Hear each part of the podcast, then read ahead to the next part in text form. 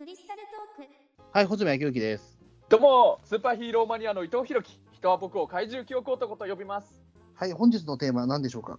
そうだね、なんかね、これ、あの収録してるのがね、今日現在で7月31日なんだけれど、うんうんまあ、前回と同じ日にこれ収録してるけれど、これね、今、僕のうちにあるね、その日付のなんか新聞にね、大きく載ってるのがね、あの競馬のね、なんかすごい有名で人気のあった競走馬のね、ディープインパクトっていう。あ、はいはいはいはい。うんまあ、まあ映画でもあるけれど、なんか今、すごいね、あの競馬のレースにもうほとんど1位で勝勝ったっていう、すごいなんか強い馬がいたんだけど、そのディープインパクトが死んじゃったっていうのが、まあ、それ自体、だって、競馬の馬が死ん死んじゃったっていうことがかなり大きなニュースになること自体がこれがいかにすごいことなのかってことなんだけれど、うんうん。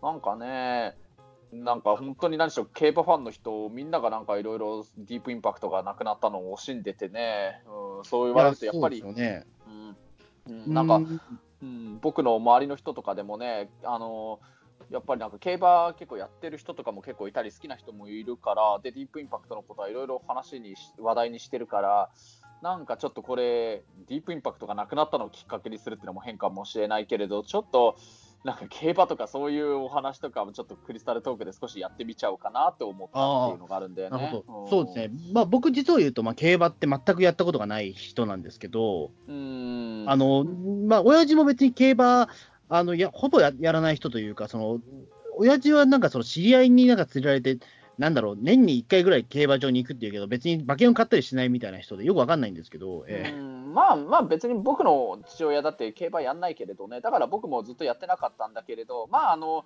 周りに競馬やってる人いたりするからちょっとした付き合いとかでやったことなくはないけれどね、ん。そうですね。まあでもさすがに DV インパクトの名前はもちろん知ってはいますよ。ええ。うん。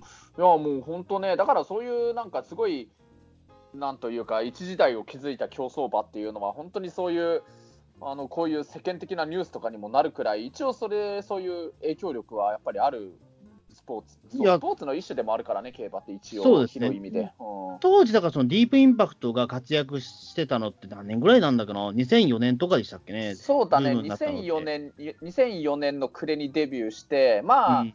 大体2005年から2006年だね活躍してた時代は、うん、あの時って、でも本当にその競馬にちょっと興味がある人は、もう口が開けばディープインパクトの話をしたようなぐらい、あのもう熱狂的に話してたんですよね。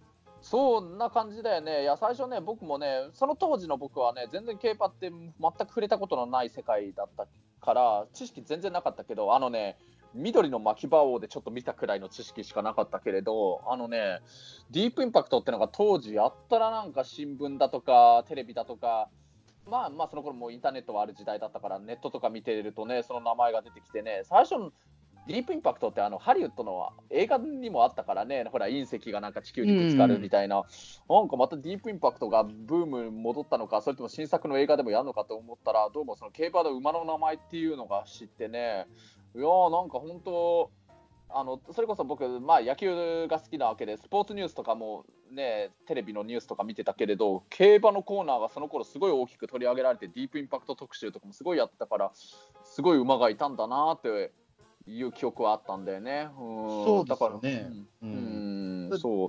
ディープインパクトの名前は本当にね、いろんな方々では聞いてたなっていうか、まあ、かといってもやっぱり当時僕、その2005年とかだと、20歳成り立てとかですから、うん。さすがにね、馬券買えなかったですし、えうん、あまあ大学生というか、まだそうか、えっ、と、なんだっけ、あ一応馬券買えーな買えなくはない。買えなくはないけれど、でもまあ、まあ、まあ、買おうとは思わないって言ったらあれだけど、そうそうそう、うん。だから周りにいなかったら、まあ、どちらにしろ買え買え買えへんですからね、やっぱりそう周りに、だこういうのってやっぱりそうなんですよね、周りに興味がある人がいないと、やっぱりハマる機会もなくなるというかね。あこれって結構、いわゆるギャンブルと言われるやつ、きまあ、競馬って公営ななんていうの？あの、そういうやつだから、まあ、ギャンブル、公営ギャンブルっていうのかな、そうそういうやつだから、そういうギャンブルってなんか結構どういうやつにしても、周りに好きな人がいて、そういうきっかけができるかどうかによるよね。まあ、あとは初めてそういう好きな人に連れられてやってみたときに、お勝っちゃうか負けちゃうかも結構きっかけになっちゃうとは思うんだけれどね。んそうです。ね。まあ、その中でもまあね、まあでもディープインパクトっていう名前と、そのね、馬、馬はなんかそのずっとね、聞いてたってことを思うと、まあやっぱディープインパクト名前かっこよかったんじゃないかなとも思うんですけどね。うん、まあやっぱ映画に同じ名前の作品もあるし、覚えやすかったっていうのがあるのかもしれないね。そうなんですよね、なんかね、うん。なんかあんまりかっこよくない名前もいるわけじゃないですか。なんだっけな、なんか。うん、例えばもっと昔の、また昭和くらいの時代かな、僕もそんな詳しくないけど、例えば、ハイセイコーだとかそういうのを、あはいはい。ぶハイセイコーかっこいいじゃない当時時代気づいた。ええ。あ、かっこいい？えっ、と、じゃあ今、穂積君があんまり、まあ、そうなると僕はかハイセイハイセイコーってかっこよくないじゃんって言ってるみたいで、ちょっと失礼になっちゃうな。あそう、だ北さんブラックはかっこよくないじゃないですか、あんまり。あ、そうかそうか、北さんブラックね、これもまた、正直、あの北さんって言ってる時点でもう北島三郎の名前が出てくるわけだから、まああんまかっこよくはないじゃないですか。ええ でも北さんブラックもすごい強い馬だったんだよね、やっぱり。うんそうなんですよね。ええうんだからまあすまあね、もちろんだから名前がかっこいいからといって、ね、速いとも限らないし、ね、だあんまかっこよくない名前でもね、ええそうそうそうね、そう。速かったりするし、えうん、そうなんだよね、だから本当、競馬の後騎手でいうとね、やっぱり武豊さんっていう、すごいね、もう日本のいわゆる中央競馬界の中で、一番レースで勝利している騎手の人がいるんだけれど、大抵そういうね、一時代築く、あまあ、ほぼほぼ平成になって以降の時代だけれど、一時代築いた一流の競走馬って、ほとんどみんな武豊さんが乗ってるみたいな感じなんだよね。うんえそうですよね。うええん、そうそう。まあ、あれですよね、確かそう、たた竹豊さんのお嫁さんはあれですよね、ゴジラ映画のあれですよね、えん？あ、そうなんだっけ？えええあのメカゴジラのヒロインですよね。えあ、そうなんだ。へえ、あええそそこまでは知らなかったけれど、あ、そうなんだ。えそうなんですよ。ええだちょっとそこはね、特撮とも実は関係があるんですけど、えそうなんだ、すごいね。えー、っ佐野涼と、子えええはい。メカゴジラって何？時代的に言うと、ゴジラ VS メカゴジえラとかあたりゴジラバーサスメカゴジラの、はい。あ、ええそうなんだ。へえ、あらら。ちょっと名前ね、あの、ちょっと名前忘れちゃったけど、ヒロインの人ですよ。ええあそうなんだ。あららららら。思わぬところで特撮にもなんかつながったね。うん、そうですよ。ええだうん、まあよくだから言われてるのは、まあその馬の乗った後は、まあ佐野涼ね、涼子になんか乗り換えたみたいなことをね、言われてることもあるんですけど、まあそれはいいわ。えあそれはいいや。え いやいやいや、あのね、そうだね、例えばね、あのね、僕の周りの人とかで言うとね、あのそうだな。あ、前回の回でもちょっと一瞬あの、純烈の名前が出てきたりもしたけれど、純烈のリーダーの酒井和義さんと、当時まさにこのディープインパクトが活躍してた頃くらいの時代で言うと、その酒井さんが主演で、レッパー佐藤さんが監督やってた、クラッシャー和義の撮影に、まさに僕がちょっと、あのいろいろ見学させていただいて、だんだんスタッフにもさせていただいたような時代で、であの酒井さんって本当その時その頃って俳優さんやりながら、競馬の予想士としての仕事もやってたから、ああ、予想、予想士な、予想士だったんですよ。いや、いや単に俺、競馬好きな人だと思ってました、さらに。まあ予想士やってたんですか？そうそう、ええまあまあちゃんと本当に立派に仕事としてやってたからね。あ、うんそうなんですね。そうそうそうそう、うん、だからその、それもあってなんだよね、やっぱあの結構、倉科和義のね、撮影現場でも、やっぱり酒井さんが結構、競馬の話してて、で、あの出演する他のあの役者さんとか、あるいは芸人さんとかの出演者の人も、中にはやっぱり競馬やってる人いるから、結構競馬の話題になってたんだよね。うん。確か、うん、そうそうそうそう、僕、その時頃はね、競馬の知識1ミリもなかったけれど、でもなんかやっぱり話聞いてると、ちょっと面白いのかなとは思ってきてて、でね、うん。あのまたね、酒井さんとはまた別のなんか方面のちょっと知り合いの人に連れてってもらって、実際僕ね、その翌年くらいの、まあ、ディープインパクトが引退した翌年になっちゃうのかな、あのね、2007年に僕、初めて東京競馬場にちょっと実際レースやってるの見に行ったんだよね、うんはい。あの府中にある東京競馬場で。それで、でね、実際ね、なんなんだろうな、馬券買わなかったけれど、レースとして、いわゆるスポーツとして見てても結構面白かったんだよね、なんか。うん、やっぱり目の前でね、馬が本当に走ってね、なんか競争するっていうのもね、ななんか盛り上がるんだよね、なんか、なんていうか、馬とか騎手の知識、例えば、あの競馬の騎手でいうと、それこそ武豊さんくらいしか名前知らなかったけれど、でもななんか、うまく説明しようがないけれど、競馬、そんなに馬券買うほど好きじゃない人でも、なんなんか、あの空気感は楽しめたんだよね、不思議と。あのーなんだろうね、馬ってかっこいいですよね。そうそうそそれがあるババカな話だけど、いやいや馬かっこいいんですよね。うん、かっこいいよね。走ってる姿をね、目の前で見ると、やっぱりなんかすごい迫力があるよね。だから、あのーまあ、競馬じゃなくても、例えば馬術とかそういうのとかも、もしかして見たらすごい面白いというか、すごいってなるような気がするんだよね。うん、そそうですね、特にあの、ね、競走馬とかって本当に見,、うん見るとびっくりするというかね、やっぱり普通の馬じゃねえなっていうね、ところはありますもんね、あのね。まあ、やっぱりそれこそ競争するために、あの生まれて育てられて調教されたような馬だから迫力もまたこれ違うからね。そうですね。うん。んいや、だからそ、そこ結構僕、その競走馬というか、その競馬って面白そうだなと思うのは、馬自体は面白そうだなと思うんですよ。うん。あの、言ってしまうと、そのね、種馬、まあ、種馬というか、そのね、えっ、と、サラブレッドなわけですから、そのディープインパクト含めて。つまりだからあれなんですよ、その血統がね、すごくしっかりしてるというか、うんこの親とこのね、えっとお母さんの間に生まれたこのこの子ですみたいなね、のがすごくはっきり。してるので、うん。あのなんていうか、僕、そういうの好きなんですよ、いわゆるそのな流れじゃないけども、あのそのいわゆる誰々のお弟子さんの誰々ですみたいなのとかあ結構好きなんで、そうそう落語家とか好きなのそれいるかもね。それなんですよ。ええ。なるほどね。いわゆる脈々と違う受け継がれていく感というかね、うん。そういうのすごく、えー、と大大好きだったりするんで、うん。うん、なんかね、そのこの息子が大暴れみたいなね、ところとか、ちょっと、うん僕はすごく好きな話だったりとかするので、うんあのなんだそういう意味で言うと、結構競馬って実はハマれるのはかもしれないですけどね、僕ももしかしたら。うん何かきっかけがあればね、なんかあるかもしれないよね。うんうん、なんだけど、僕はでも、あれですね、やっぱでもお金をかけることができないので、あまあ、その方がいいよ。もちろんその方がいいけれどさ。うなんかお金かけるっていうか、一時的に僕、その現金が財布の中消えるの、本当嫌いなんで、僕。えいや、いいと思う。それはだからしっかりしてる。それ素晴らしいと思うよ。本当、そうあるべきそのストレスで死んじゃうんですよ、僕。ええうんあ布に金が。がないと死んじゃうんですよ、本当に。ええまあなんか言葉通りなことで言うと、財布とか、あと本当に預金口座とかに金入ってなかったら人間はみんな死ぬかもしれないけどな。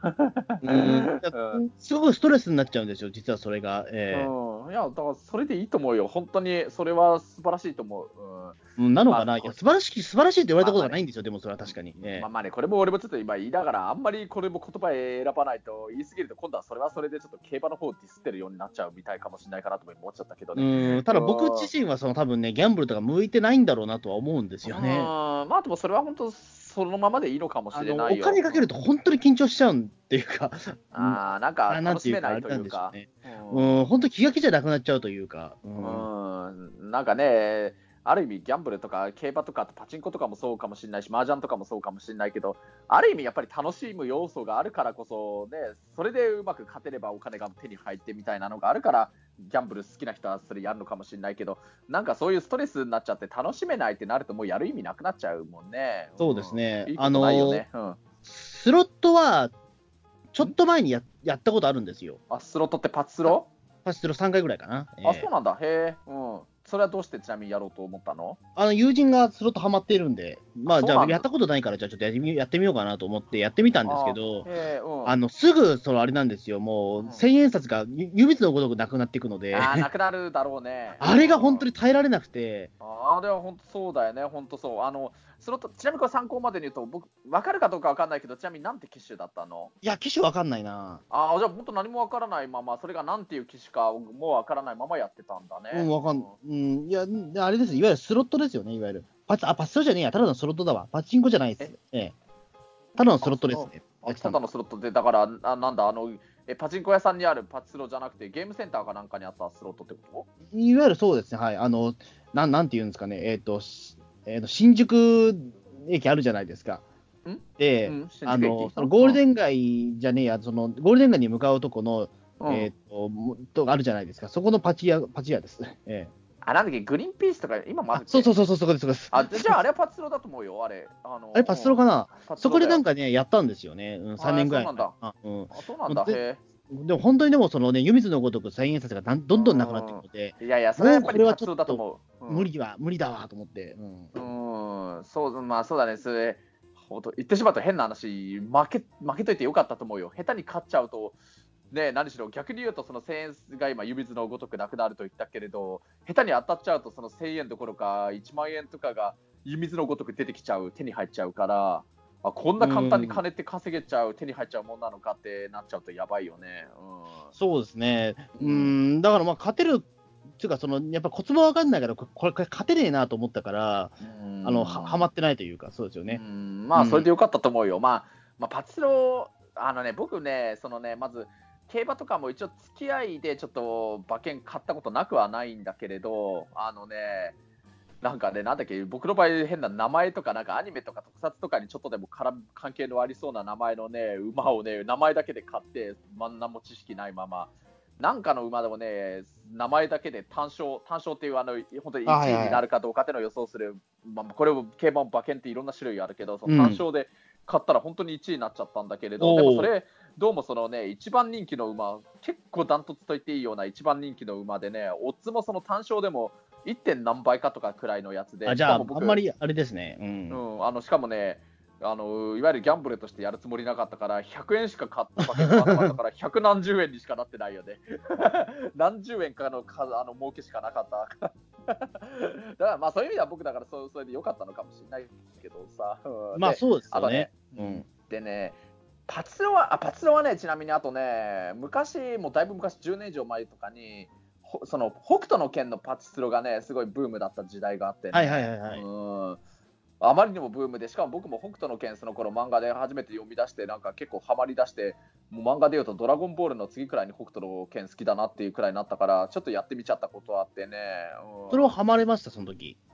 何かな、面白いとは思った、本当に。あで、大抵は負けるけれど、しかも、まあ、1万円くらい負けちゃったりするけれど、勝てた時もあったって感じだったよね。うんトータルでは負けたと思うよ、きっと。あ。ううんん。あれかそうなんですよね。ううんんまあ、でね、パチンコはね、なんだろうな、今だから、今はもうそんなにあんまり公表しなくなったけど、結構好きだった時代があったんだよね、実は。ええうんうんまあ、パチンコは結構ね、アニメとか特撮とかを題材にしたやつだとか、あと、海物語シリーズだとか、結構やっちゃってたことあったんだけれど、まあ、大抵負けるけれど、たまに勝つみたいな感じだったかな。うんなるほど。まあ、うーん、あのね、でもとにかく本当ね、あのーうん、なんていうのかな、下手に勝っちゃうと、いろいろのめり込んじゃうかもしれないから、やめた方がいいって感じでね、最初に穂積君がやって、負けちゃって、それで何が面白いのかあんま分かんなかったっていうのが一番良かったと思う。うん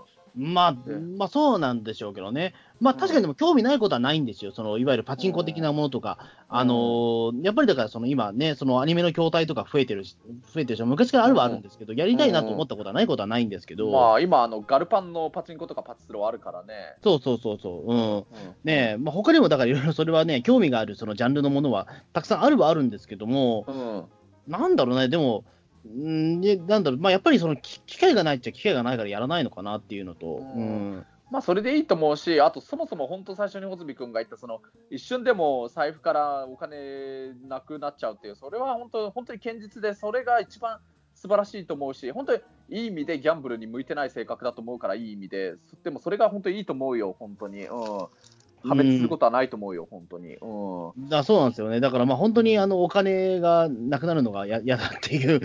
うん、もう堅実で本当にそれもまた多分女性からモテる要素だと思うしねなんか女の人からモテない要素ある中で結構ギャンブル好きっていうのも結構あったりするみたいだからね、うそう、まあでも、そうか、まあでも、ノブ打つ買うのうち、あの、打つ以外は全部やってますね、でも。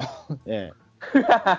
うんでも結局、ノブ打つ買うはでも、打つ以外はやってんだよなと思うと。ってことは、多分いつかは打つの方もハマるかもしれないけど、えうん。まああのねパチンコとかパチスロで言うとね今あのインターネットとかであの無料で金使わないでやったりとかできるからね、うん、だからパチンコをちょっと疑似的にそれあの遊戯して打って演出とかを楽しむっていうのはできるよね。リスクなく、うんまあそうだね、えそうですね。ままあ、あと、だから、そのね、えっ、と、まあ、麻雀とかはでも、やったことがないですね、でも、マジで。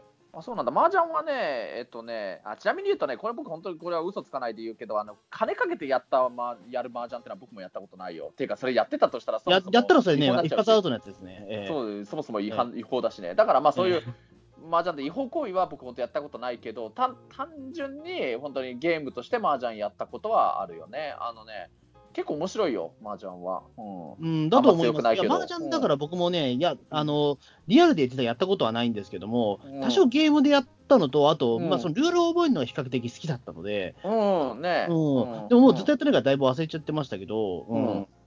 あのーそうですね、ちょっとだからハマるんじゃないかなとも一瞬思ったんだけども、まあ、うん。無理だったっていううね。ん。まああの僕もね、今はもうそんなやんないけど、一時期なんか、携帯、まあ、当時、ガラケーだった時代とか、その後スマホになってもね、あの麻雀やるあのアプリダウンロードしてやってたりとかしてたからね。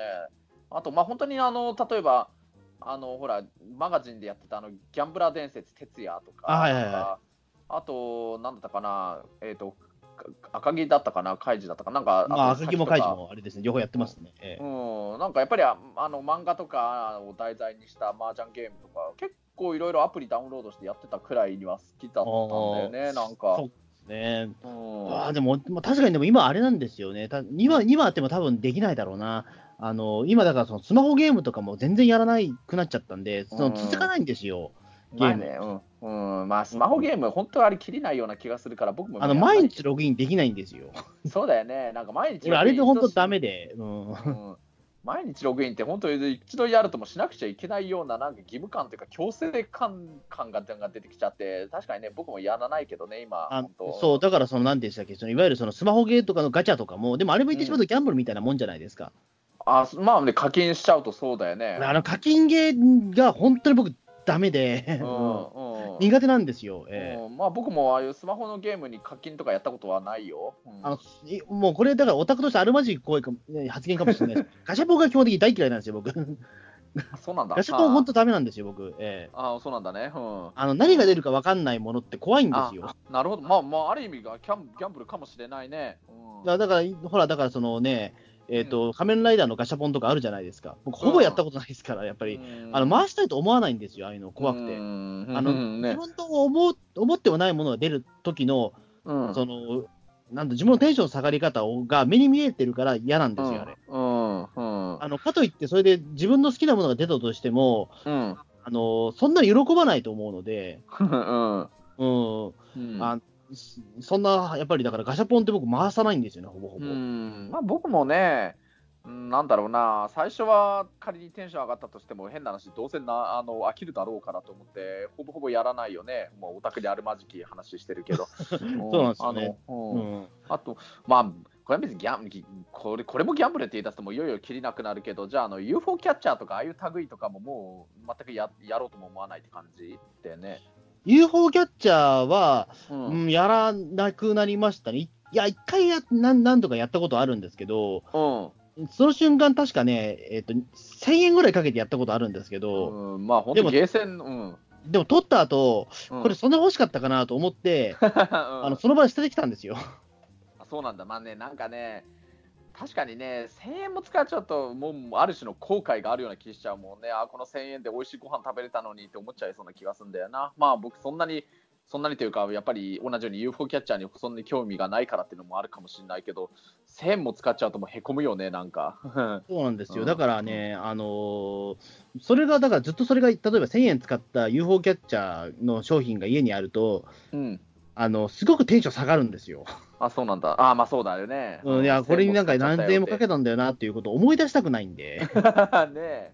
うんえうんえうんだからなん、なんだろう、そのちょっとギャンブル性というか、その何が出るかわからないものって、僕、基本的にやっぱダメなんですよね。ううんんあのまあ、その割には、まあこの前もガルパンの,、ね、その最終章第2話を見に行って、まあまあ、いわゆるあれもガチャになっちゃうのかな、だからその、えーとポストカード付きのやつは見に行きましたけど、うんでもそれも結局、でもあれなんですよ、映画見たいと思ったから、やっぱりその見に行ったみたいなところもあったんですけども、うん。それ目当てではやっぱりいけないですよね、怖くてね。うん。中にはだってそれ目当てのものが欲しいから何回も見に行くってことあるけど、でもその目当てのものが出なが出ないまま、ね、1時間も映画楽しめないですよ。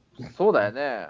俺、それが本当ね、嫌で、うん。うん、うん。結局、しなんか消化作業になっちゃうんですよね、その商品、そうそれあるよね。得点得点目当てになっちゃうと。うん。確かに、本当そう思う。うんうん、ということを考えると、うん、僕はやっぱだから、そのガシャポン的なものって、本当ダメだ、向いてないんだろうなと思ってしまうというか。うんでも僕もそうだと思うよ、それに関しては。うんうん、とは言っても別に風俗で僕、指名とかあんましないんですけどね。そこはガシャは別に容認しちゃうというか、ええ あ、そう。そこは好きなとこだなと思うんですけど、自分で そうも。なんだね。うん意外とフリーでやっちゃいますね。うんまあまあ、よく僕その辺は分かんないけど、まあ、どんな人が来るか分からなくて、そういうドキドキ感とかは楽しいってのあるかもしれないもんね。まあそうですね、まあ結果全部当たりで、当たりで、当たりってとこですからね。ええ。あじゃあ、じゃあ、あいいじゃん、引きがいいんじゃない？そうそう。ええ。あそう。いやだから、あのあれなんですよ、結局だからその、まあ、フィギュアとかになっちゃうと逆にそっちがね、もう外れが、あ事前にだから見えてるからでしょうね、全部その商品がね。ええああ、そうなんだね。うんだから全部当たりだと。だからんガシャポンもだから何が出るか本気でわからないっていう、ガルパンの何が出るかわからないみたいなのだったら、もしかしたらやるかもしれないですね。ほうほう、そうなんだ。ほううん。いやーある程度、その、絞れてると逆に何もできないみたいなところあるかうもしれない。ん、そうなんだね。うん。うんまあ、一応僕のね、普段やってるタクシーの仕事ってあー結構ギャンブル的な要素とかもあったりするんだけど、だからめちゃくちゃ面白いと思ってんだけどね。うん。いや、もう、あの、つけ待ちとか本当にもうくじ引きだと、あまあ、これもちょっとうまく言い方気をつけないといけないけどね。まあそうですね。それはちょっと危ない発言だったけど、まあ聞きます。えうん。うん。あ、いや、まあ、外れのないくじ引きだとは本当に思ってる。これは本当に言えるや。はいはいはいえうん。うんまあ、ガチャみたいなもんだと思うよ、それこそ。うん。なんでしょうね。だから、その、まあ僕、まあなんていうかあれですけどね、あの、そのお客さんの引きがいい時とそうじゃない時とかね、やっぱ、ありますかね。そこはやっぱ、う運なのかな？何なのかな？ちょっとわかんないですよね、あれはね。うーん運じゃなく、て、多分いろいろな条件が重なった上でああいうことになってんだろうな、みたいなことあるじゃないですか。まあそれはあるよね。うんうんまあそのただ条件の重なるきっかけっていうのは例えばねあのどっかのホテルとかにつけるとしたらあのその日はそこにその日のその時間にどういうななんかいろんな大きなパーティーがあってそこの客層はタクシーの利用する客層が多いっていうのをいろいろ情報を仕入れてその時間を狙っていくっていうのはがあるとしたらそこはまず情報力という実力はあるかもしれないけれど、うん、まあでもね実際のところどのくらいの割合の人が本当にタクシーを利用するかとかそういうのはねある意味誰も分かんないところあるからね、うんやっぱ外れのないくじ引き的なところはあるよねそれは、うん、そうですね。行き先はまちまちだしね、うん、僕もだからその即売会とかで出るときに、うん。今日やったら引きがいいときとそうじゃないときってやっぱありますから、ええ。うんうん。それは多分でも本当になんだいろんな条件が重なった上なんだろうなと思うんですよ。全くダメな時もあれば、すごくいい時もあるというか。うん、まあねあるよねそういうなんか流れというか不思議なものでね。うん。うん。うん。ね。うんまあそうなんですよね。だからまあ、まあ一概には言えないのかな。でもまあ、でもわかんないです。でも本当に急にギャンブルハマっちゃうかもわかんないですけど、えまあね確かに本当何かきっかけができるとそれは確かに分からないっていうのはあるからねえうん、まあ何が本当に人間きっかけでね、あの、ハマるかわからへんですからうね。んまあ、まあ、穂積君で言うなら、でも本当にとにかくその財布からちょっと一瞬でもお金がなくなるのがちょっと嫌だって思ってるうちはもう全然ないと思うけれどね、どうあれ、一瞬でもギャンブル投資しなきゃいけないわけだから、お一瞬でもお金なくなるからね、帰ってくる。うーん、しても。いや、そうなんですよ。だからね、NHK とか年金とかギリギリまで払わないですからね、やっぱり。怖くなっちゃって、ええ。なんか財布の中でお金なくなるの嫌だから。ちゃんと払ってはいますよ。払ってはいるんですけど、払ってはいますけど、ど、本当ギリギリまで払わないですね、俺。う ん本当に嫌なん本当にお金なくなるの嫌なんで。うん。うん。なんかえ。変な話、あれ、年金払うのとかってなんか似てるようなとこない、実際それで自分たちが年金もらう年齢になるときって、本当にそれの分の満額がもらえるのかとか、いや、でもそれをギャンブルって言っちゃよくないですよ、やっぱり。そそれをギャンブルと言い出したら、もうこれは、僕はもう払わないですよ、言ってしまうと。それをギャンブル扱いされてしまったら、僕はもう払う理由がなくなっちゃうんですよ、言ってしまうと。うん、ねえ、うん、そうですよ。だから、だからそこでギャンブル嫌いの僕はもう払えなくなっちゃうんで、それはもうギャンブルじゃなくなってほしいですね。ええあああと40年頑張っ、30年頑張ってほしいですけど、ええうんうんまあ、まあ、60歳じゃもらえないのか、でもどちらにしろ。ええなんか今、そういう意味でも、だから、もともと60歳でもらってたのが、どんどん対象年齢引き上がっちゃってるわけだからね。そうですね。まあ、まあ、今のところ僕のやってる仕事はて定年がないからあれだけども、うんうんタクシー運転手の場合はね、定年はもちろんあるわけですもんね。まあ普通のサラリーマンよりかはもうちょっと定年の年齢もちょっと上になるけれど、まあ一応厚生年金を毎月払ってるね。う。ん。まあ、うんまあでも本当にでも今、その高齢者ドライバーの問題もやっぱありますから、なかなかね、もうちょっと厳しくなったりとか、やっぱりその免許返納とか今本当にあの下がってるみたいですからね、マジで。ええそうだね。うん。あの平均年齢は上がってるのに免許返納はなんか年齢としては最近下がってるみたいなのもあったりとか。ええうんうん。うん。ですよね。うちのじいさんとかはでも80ぐらいまで返納しなかったですけどね。えでまあでも今さすがにもう返納したんだね。えあもうしんもうこの世にいませんからね。あのあ自動的に返しましたけど。ええあそういうことか。あ結局でもあれもじゃ返納しなかったんじゃないかな。あじゃあまあ生涯返納しなかったっていうことか。うん乗らないいいやもう今日今日から乗らねえっつって本当に乗らなかったんですけど、で乗らないっつったうんえーっと、4年後とかに死んでますね、確かね。えうんまあまあも、もちろん乗らないっていうね、選択をするのは、それある意味返納と一緒かもしれないしね。う。えうんん。うん。そうですね。だ、うんまあ、本当にだから今ね、まあ、高齢者ドライバー問題ってやっぱり社会問題にもなってますからね。ううんん。うん。そうだね。ええうん。うんまあ、だから本当に年金はね、早くもらえるようになりたいですけども。ええ まあそうだね。50ぐらいからもらえないかな。ええうん？50, 50歳ぐらいからもらえないかな。うーん、50歳、えーと、年齢がちょっと若くなるというのは、ないかな難しいのかな、平均年齢下がっあのどんどん上がっちゃってるわけだからね。まあそうですね。うんまあ、うんかといって例えば80歳からもらってもね、使えないと思うんですよ。いや、まあそうだろうね。80歳はさすがにもう随分と延長されすぎだよねと思っちゃうけどね。うん、でも、ありえなくはないのかなと思っちゃうよな、なんだか。うん。うん、そうですね。まあだからほん、残りは本当にだから生きていくためのお金としてね、うんうん使うみたいな感じで。ううんん。だってどういうわけかで、定年するまでなんか2000万円の貯金を作らなくちゃいけないとかなんか言ってた人いたもんな、なんか。うん、まあでも本当にでもそれリアルな数字なんだろうなというかね。ううん。ん。だから本当にだから90歳ぐらいまで生きるんだったら、まあ2000万円になっちゃうのかなとも一瞬思ってはしまうけども、うん。うん、うん。まあ2000万円はね、まあ、まあまあそれはだからちょっとおお大にし大いにしてもね、ええ。うん。うん。な人が人間何年生きるか分かんねえんだから、ええまあそうそう、人生自体ギャンブルうん、2000万円あったら安心だろうなっていうのは確かにその通りですよ。ええ心。そうだね。うん。まあそんな感じですかね、とりあえず。はい。はい、なんか最初競馬の話から始まって、でもなんか今、あのー人生はなんかいつまで生きられるかわからないっていう話が、なんだか最初のディープインパクトがなくなったって話にある意味戻ってきたようにも感じて。まあ、そうですね、まあ、まあ、僕から言えることは、まあ、人生はギャンブルだっていうことですね。そうそうんな締め方でいいのだ。いや、それは、その締め方良くないと思うな。うんええちょっと違うな。その締め方違うな。うんまあいいや、でも、とりあえず、まあ、まあ、何が起こるか分かんないけど、まあ、いね、生きていこうって話ですね。はい。うんみんなで頑張って生きてまいりましょう。はい。はいじゃあ、どうもありがとうございました。はい、ありがとうございました。はい